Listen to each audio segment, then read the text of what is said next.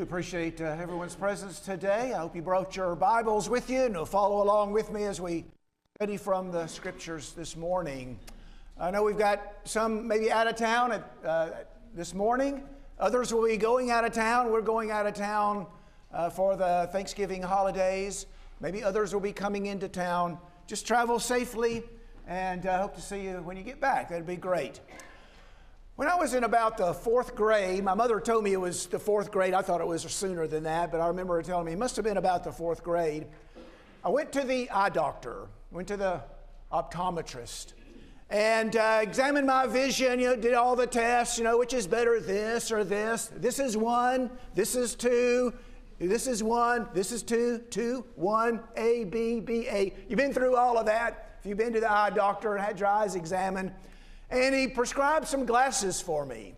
Now, I remember getting the glasses and walking out, and I have this kind of a vague memory, but looking around and thinking, wow, I can't, is this the way? Is this the way that everybody sees what's going on around? My vision is, is really pretty bad. Uh, I'm, I'm off the chart. Uh, I can't see the big letter E under you know, normal circumstances without corrective lenses. I asked the doctor one time, you know, you measure 2020, 2030, 2040, what, what's my number? And he said, well, we only assign a number up so far. And so, you know, I was beyond that.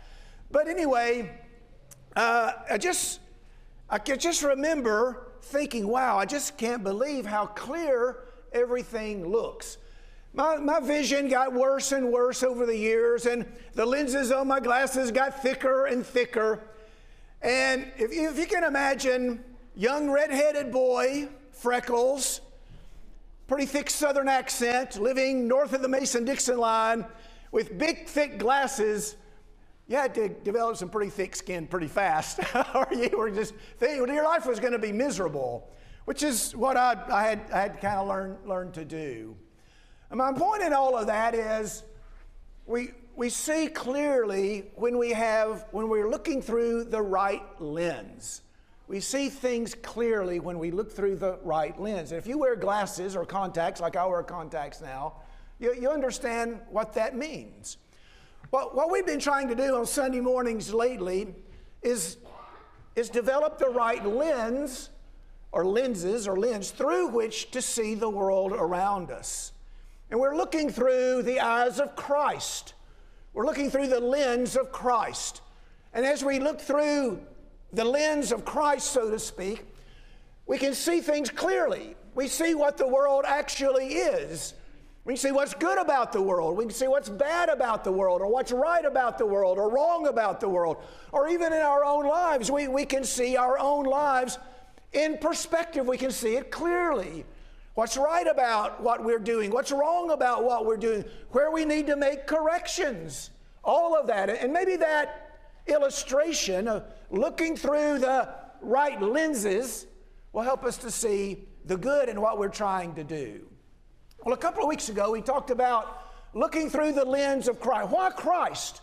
Why, why do we judge all things in light of what Jesus taught? Why do we measure what's going around in the, in the world or in our own lives through the teaching of, of Christ? Why, why, why Him? After all, He lived 2,000 years ago, a long, long time ago, and we really would never suggest that, well, we ought, we ought to evaluate things in light of what Plato taught or Marcus Aurelius or anybody like that. And yet we, we choose this man, lived 2,000 years ago, and we say we need to look through the lens of Christ and judge the world around us or evaluate the world around us. And what we said was when you think about what Christ said and think about what Christ did, well, then we begin to understand why we have chosen Christ as, as the one that, uh, as our guide in, in making these evaluations. Well, I really want to go back to that idea. And this, this particular lesson is a little bit out of order, should have been done back in connection with that. And just a, another installment in this idea of why Christ? Why Jesus? Well, why do we choose to look through the lens of Christ at the world around us? And we're going to talk specifically about the resurrection of Jesus from the dead. Any discussion of the identity of Jesus would be incomplete without giving consideration to his resurrection from the dead. And so we talked about what Jesus said and, and what he did, and that's great, but, but really, this, this is a major component in determining the true identity of Jesus of Nazareth. And any discussion of his true identity is incomplete without a discussion of his resurrection. And so we can say it this way My thinking, my behavior are determined by Scripture because the Scriptures contain the life and teaching of Jesus. I follow Jesus because he is the Son of God. And it was his resurrection from the dead that established once and for all the fact that on the third day after he was crucified, he, he was raised from the dead. Now, there are two statements that I want to begin with this morning that illustrate the importance of the resurrection of Jesus in, you know, in, in, the, in this, in, in this thinking. First of all, the first one is from 1 Corinthians 15 and verse 19. You remember that passage. Paul is, is discussing the resurrection of the dead in general. Some in Corinth were saying there is no resurrection of the dead. And Paul reasons, well, if there's no resurrection from the dead, well, then Jesus hasn't been raised. But if Jesus hasn't been raised, our faith is vain, we're still in our sins, our preaching is vain. All of these things are implied and necessary consequences if Jesus has not been raised from the dead. And the last statement he makes is this one If we have hoped in Christ in this life only, we are of all men most to be pitied. If Jesus is not raised from the dead, everything we believe comes crashing down. It all rests on the resurrection of Christ. And if Christ has not been raised, we have no reason to hope in him. And if we have no hope in him, we're just pitiful, pitiful people, sort of the idea. Well, that just tells us how crucial the resurrection of Jesus is. And then the other statement I want to begin with is Romans chapter 1 and verse 4, where Paul is talking about the gospel. And describes the gospel and the implications of the gospel and the background of the gospel and all of those things. It says that the gospel concerns his son, who was born of a descendant of David according to the flesh, who was declared the, the Son of God with power by the resurrection from the dead. And so, what is it that establishes once and for all that Jesus is the Son of God, the resurrection, his resurrection from the dead? He is declared to be the Son of God with power by the resurrection from the dead. Well, what I want to do in our time today is just look at three lines of evidence that support the resurrection of Jesus. We believe that a fair minded person who is a truth seeker who will consider the evidence with an open mind will find more than enough reason to believe that Jesus was raised from the dead. Now, now that's, that's really a remarkable thing to suggest that people believe. If someone were to come up to me or come up to you and say, hey, you know what? I know Joe over here. He was dead, but now he's alive. We'd think, no, no way. That just doesn't happen. You're either joking or you're, you're not quite right in your thinking in some way, or you just wouldn't believe it. And, and, but, but we're appealing to people to believe that Jesus of Nazareth, human being, lived and walked among men as other men do, was killed and died and came back to life. And so we're asking people to believe that. That's what we believe. And we're going to try to give some evidence to support that idea. We'll begin by asking this Would it be too difficult for God to raise the dead? Would that, would that be too hard for God to do? Is, is that beyond His power to raise the dead? Well, all of us who believe in God would say, well, no, no, that, that's not beyond His power at all. If God can create life, God can restore life. And that wouldn't be unreasonable to reach that conclusion whatsoever. I think about the 100th Psalm and verse 3 Know that the Lord Himself is God. It is He who has made us and not we ourselves. God is the one who made us. He breathed into man's nostrils the breath of life, and he came alive, became a living being. And so, if God can make life initially, certainly he can restore life. The 95th Psalm in verse 6 Come, let us worship and bow down. Let us kneel before the Lord our Maker. And so the Lord is our Maker. Those are just two sample passage out of, passages out of many, many that indicate that God has made us. And so it, that, that wouldn't be difficult at all for God to raise the dead. Now, is there evidence that God has, in this instance, raised someone from the dead? Did he raise Jesus of Nazareth from the dead? And just going to look to three lines of evidence. The first is the evidence of the empty tomb. All four gospel accounts, and so here are four lines of testimony, all four gospel accounts tell us that on the third day after Jesus was crucified, some women went to the tomb. They were expecting to find the body of Jesus there. They were going to prepare it, further prepare it for, for burial. They weren't expecting to find the tomb empty, but when they got there, the stone had been rolled away that was covering the entrance to the tomb, as in this picture, and the tomb was empty. Matthew tells us that, Mark tells us that, Luke tells us that, John tells us that. All four Gospels agree on, on that. The tomb was empty. Others then went after the women went, and they also found the tomb empty. And so, how do you explain that? How do we explain that the tomb was empty? That multiple disciples went to the tomb on that day and there was no body there. You know, there are really only a few explanations, uh, only a few possibilities. Maybe they went to the wrong tomb. You know, if, if I were going to try to answer that, or, you know, somebody asked me, how do you respond to that? My response might be, well, maybe they went to the wrong tomb. No, no, they didn't go to the wrong tomb. In, in, in Matthew chapter 27, uh, it, it, and uh, at, in verse 57, Jesus is being crucified. They, they take the body of Jesus. Joseph of Arimathea takes it. He takes it to his tomb. In verse 61, Mary Magdalene was there, and the other Mary sitting opposite the grave. And so, Mary, who would go to the tomb on that first day of the week, was watching where Jesus had been laid.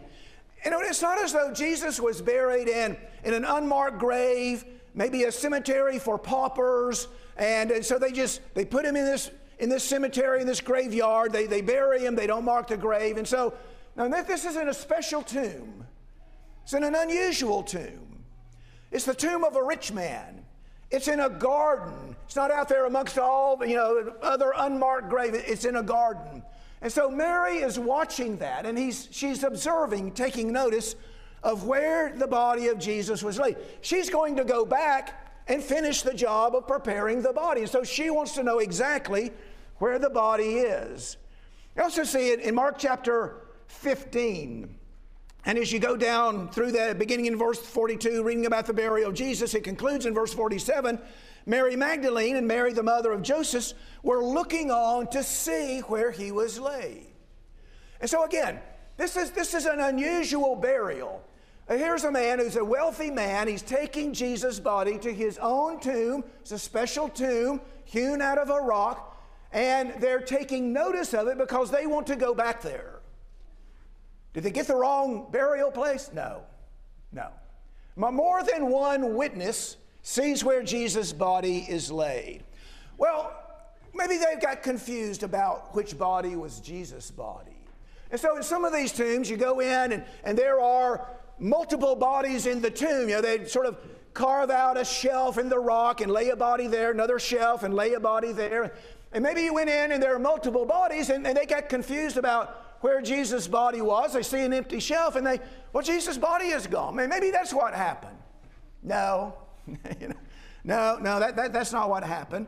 You see, it was a new tomb, and the scripture tells us, Luke chapter 23, verse 53, that nobody had ever been laid in that tomb. And so nobody had ever been laid there. And so it's not as though it went into a tomb and there were multiple bodies. This was the only body that was there and the only body that had ever been there. And so they didn't get confused about the place or which body was Jesus' body. Well, somebody might say, well, you know, somebody else took the body. Maybe somebody else took the body when uh, the, before the women got there. And, and so, well, who would have a motive to, to take the body? well, the, the, the Jews would have produced the body when the disciples began to teach that Jesus was raised from the dead. No, he's not raised from the dead. We got the body right here. We took it and we've been keeping it. In fact, they wanted the, the tomb sealed so that nobody would take the body.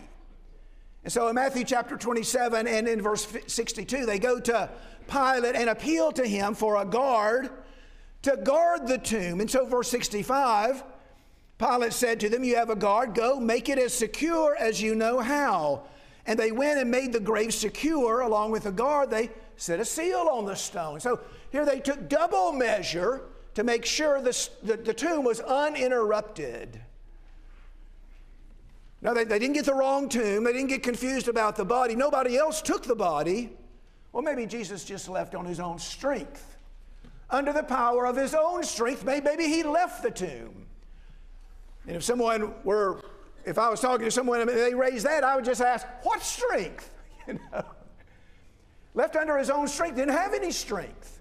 You think about the ordeal that Jesus went through uh, in, in the garden. His sweat becomes as great drops of blood.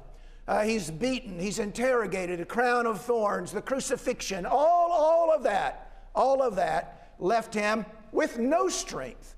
He certainly didn't have enough strength to roll away a stone like this by himself from the inside and, and walk away. No, that, that, that just doesn't stand the, the scrutiny of closer examination.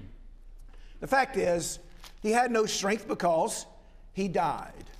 In John chapter 19, the soldiers who are carrying out the execution, they, they go to the body of the, one of the thieves, they break his legs to hasten his death. They go to the body of the other thief that's crucified with Jesus. They break his legs to hasten his death. But when they come to the body of Jesus, they see that he's dead already. Now, these are men who are experiencing, experiencing executing people. They know death, and they see Jesus and they see that he's dead already. He didn't have any strength, and he didn't walk out of the tomb because he had no strength. None of the possible explanation stands up to careful examination. And uh, the only explanation then for the empty tomb that stands is the resurrection. The resurrection of Jesus. Jesus is given life, his life is restored, and as a result, he exits the tomb because he's been raised from the dead. Well, here's another line of evidence the, that I think is uh, convincing the conversion of Saul of Tarsus. So let's think about that. Let's think a little bit about who Saul was, what's his former manner of life, and what he became, and, and how he became what he became, what he says about the transformation. In any controversy, the testimony of a former opponent won over to the other side is strong and convincing. Now, here, here's an illustration of that. Let's say there's a Holocaust denier and uh, just says, you know, I don't, I don't believe in the extermination of the Jews during World War II. I think it's all a hoax. Think it's a ruse. Think it's something that the Jews developed in order to gain sympathy, maybe collect some money. I, I just don't believe it. There, there are people that, that, that think that way. And let's say here's a guy, and that's what he thinks. And he says, You know what? I'm going to I'm to set out to prove that this is a hoax. And so he begins to do some reading and he does some studying. He talks to some Holocaust survivors, he talks to some soldiers that liberated the camps. He looks at the photographic evidence and then he decides, You know what? I'm a believer now. Now, I used to deny it, and I was so strong in my denial of that as anybody ever was but I've looked at the evidence and now I'm a believer. You know, his testimony would be strong, wouldn't it? That, that'd be convincing testimony, in, in my judgment anyway. And that's really kind of what we have in, in Saul of Tarsus. He was an opponent of the gospel. He was as violently opposed to the gospel as anybody ever could be, and yet he becomes a promoter of the gospel, a proponent of the gospel.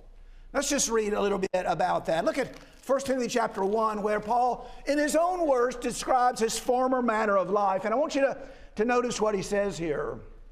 Verse 12 I thank Christ Jesus our Lord, who has strengthened me because he considered me faithful, putting me into service, even though I was formerly a blasphemer. What he means by that is he was saying Jesus is not the Son of God, and a persecutor, and a violent aggressor. Stress the word violent.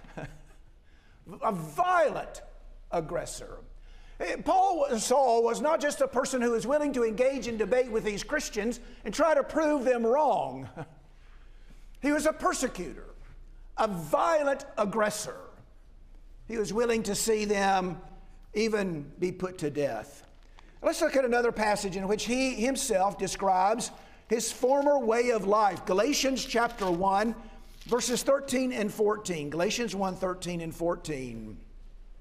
You've heard of my former manner of life in Judaism, how I used to per- persecute the church of God beyond measure. I tried to destroy it.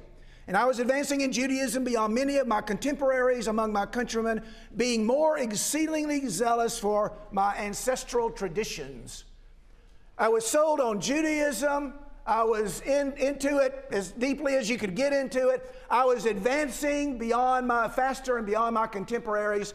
And I tell you what, I tried to stamp out this Jesus movement, tried to put it to an end to the very best of my ability. And then look at Acts chapter 26. Again, the words of Saul of Tarsus, now Paul the apostle, but re- recorded for us and reported for us by Luke. He says, So then I thought to myself, I had to do many things hostile to the name of Jesus of Nazareth. And, and this is just what I did in Jerusalem. Not only did I lock up many of the saints in prisons, having received authority from the chief priests, but also when they were being put to death, I cast my vote against them. Should we let this man live or die? He says he's a Christian. He says Jesus is the Christ. Live or die? What do you think? Here's Saul's vote. He dies. He dies. I cast my vote against them. As I punished them often in all the synagogues, I tried to force them to blaspheme, tried to force them to blaspheme. And being furiously enraged at them, I kept pursuing them even to foreign cities. Saul was not on the fence about Jesus and his followers. What well, wasn't on the fence? He, he was sold. They're blasphemers. They need to be put in prison. They need to be killed. They need to be stopped. But all of that changes. And it changes suddenly. And that's, that's the key. It changes suddenly. It's not as though Saul of Tarsus said, You know, I think I'm going to find out a little bit more about this Christianity. And so he begins to read and he studies that for a little while and talks to some Christians and mulls that over. And maybe over a span of two or three years, he becomes a Christian. No, that's not the way it works. One day, he's pursuing Christians to put them in prison. The next day, the next day, he's promoting and preaching the gospel. How in the world did, did he change like that overnight? Well, I know what he says about it. And a little bit of a lengthy reading, so I'll put it up here on the screen. Acts 26 and verse 12. While so engaged in pursuing Christians to foreign cities, as I was journeying to Damascus with the authority and commission of the chief priest at midday, O king, I saw on the way a light from heaven, brighter than the sun, shining all around me and those who were journeying with me. And when we'd all fallen to the ground, I heard a voice saying to me in the Hebrew dialect, Saul, Saul, why are you persecuting me? It's hard for you to kick against the goads. And I said, Well, who are you, Lord?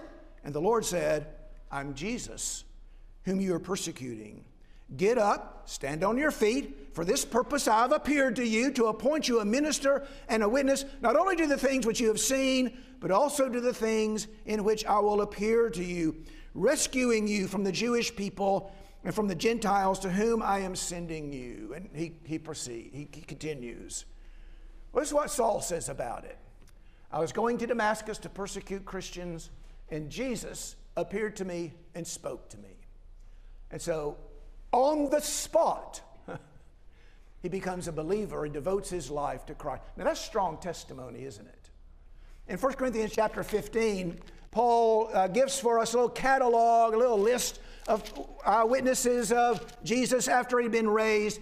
And he says in verse 8, And last of all, as to one untimely born, he appeared to me also. And so you, here you have an opponent, a strong opponent to the gospel and the resurrection, suddenly making a 180 degree turn and becoming an advocate, perhaps the leading proponent for the gospel. How did that occur?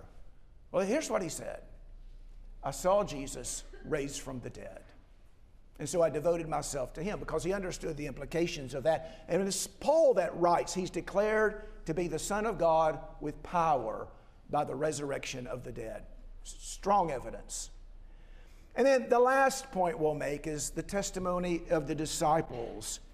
And in a way, we, have touched on this already in considering the disciples who found the empty tomb and the conversion of Saul of Tarsus, but this is a little bit broader.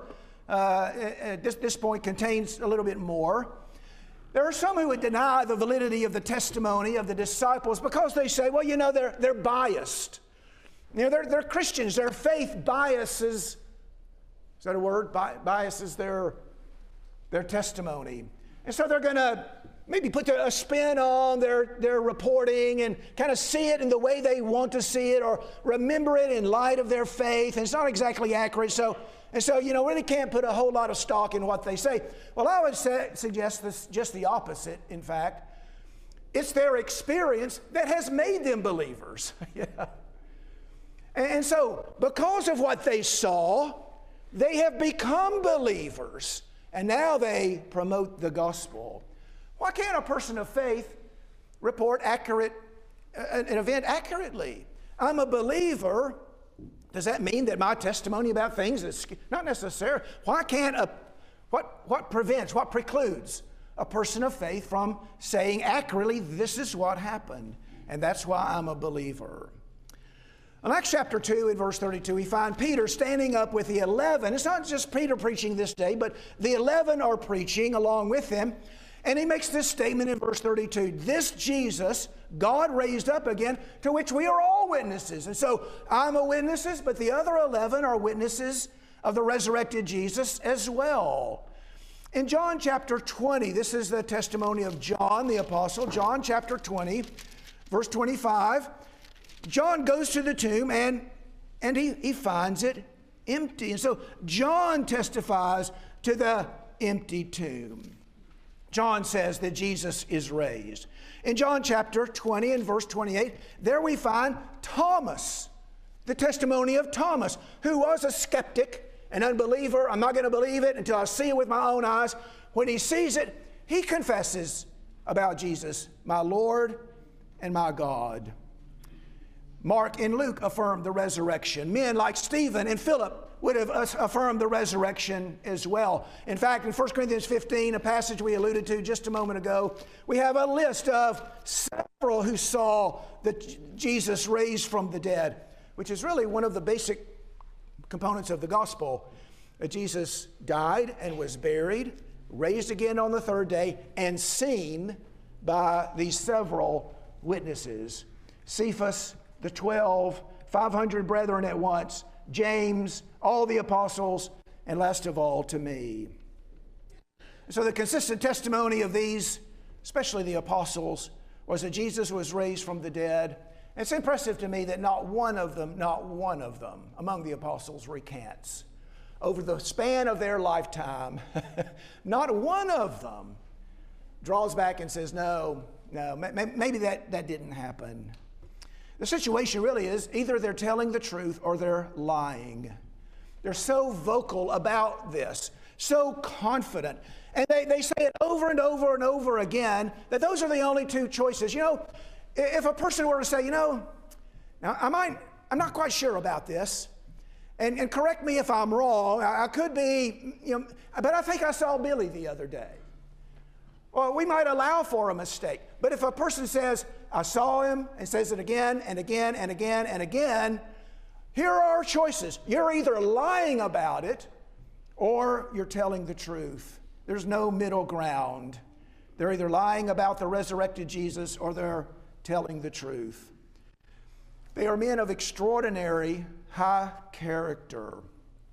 In fact, for 2,000 years, these men have set the standard for morality. Not just repeated the standard, they've set the standard for right and wrong conduct. All of them, I say all of them. I've got passages here, but for the sake of time, we won't go into it. Peter chapter 2 in verse 1, there Peter says, Let's put aside all, uh, let me go over there and get it exactly right. Put aside all malice and deceit and hypocrisy. Peter says we got to put away deceit. Well, you know the writings of Paul lie not one to another. Put away lying. I'm telling you the truth, I'm not lying. Those are statements that Paul makes repeatedly throughout his writings. Revelation 21, John says, All liars have their part in the lake that burns with fire and brimstone. So these men are truth tellers. They emphasize the importance of telling the truth. They do it repeatedly and repeatedly and repeatedly. They stake their lives on it, and consistently they say, We saw Jesus raised from the dead. And so, the strong testimony of the disciples. One, question to be raised in connection with all of this is what motive would they have for lying? Maybe they maybe they'd get rich if they lied about the resurrection of Jesus. Maybe they would have some power, you know, a position of great power. Sometimes men lie to gain power. Uh, maybe, maybe some, some fame or something like that. Maybe, maybe some opportunity would open up to them that they wouldn't have otherwise. No. In fact, they would have had a better chance to acquire these things before they became Christians. In 1 Corinthians 4, verse 13, Paul says, We become the scum of the world, the refuse of all things. Paul says, I lost everything when I became a Christian. I count it but refuse. So here are three lines of evidence in support of the resurrection of Jesus. The fact is, they've convinced millions of people through the years, and they're sufficient to convince any open minded truth seeker even today. Now, just want to make a couple of observations. So, so we're talking about informing our thinking, thinking biblically about things, shaping our lives and our thinking according to Scripture. This is one component in all that. We want to listen and follow Jesus. Why Jesus? Well, look at what he said, look at what he did. His resurrection from the dead establishes that he is the Son of God. You know, not, not everybody's going to believe that. And you may experience times in your life where you're exposed to people that that simply do not believe it. Now, some are going to scoff and ridicule. Some consider these things nonsense and just walk away. Some simply reject it.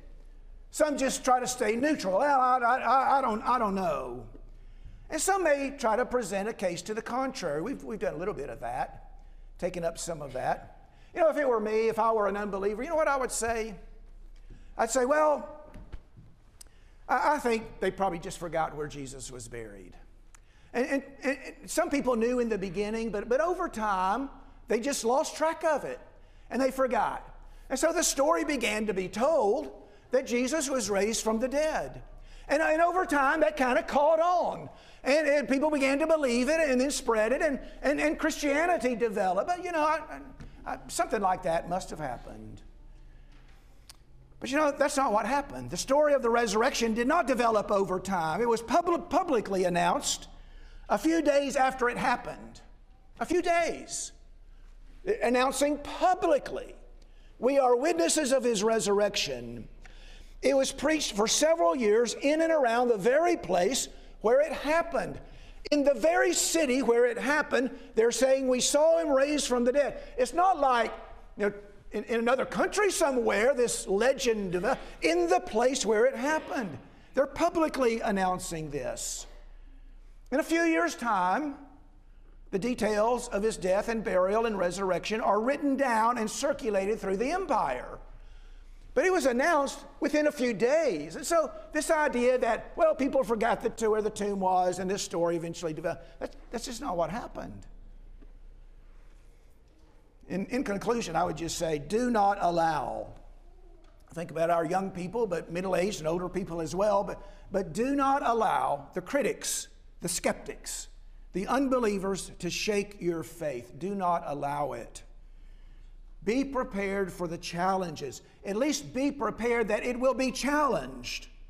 And if difficult questions arise, don't give up your faith. Search for the answers. The answer can be found. And I, I just imagine some of our young people going off to university, big university, sitting at the feet of here's a, a teacher, charismatic, great teacher, cool guy, knows his subject, and he just scoffs at the idea of resurrection. He's so smart, he can't be wrong, can he? Be, be prepared. There are people who are intelligent to a degree I can only dream of, as wrong as they can be about something. Sheer intelligence and knowledge about a particular subject does, doesn't mean you're right about everything. Be prepared, all right? Don't let these things shake your faith.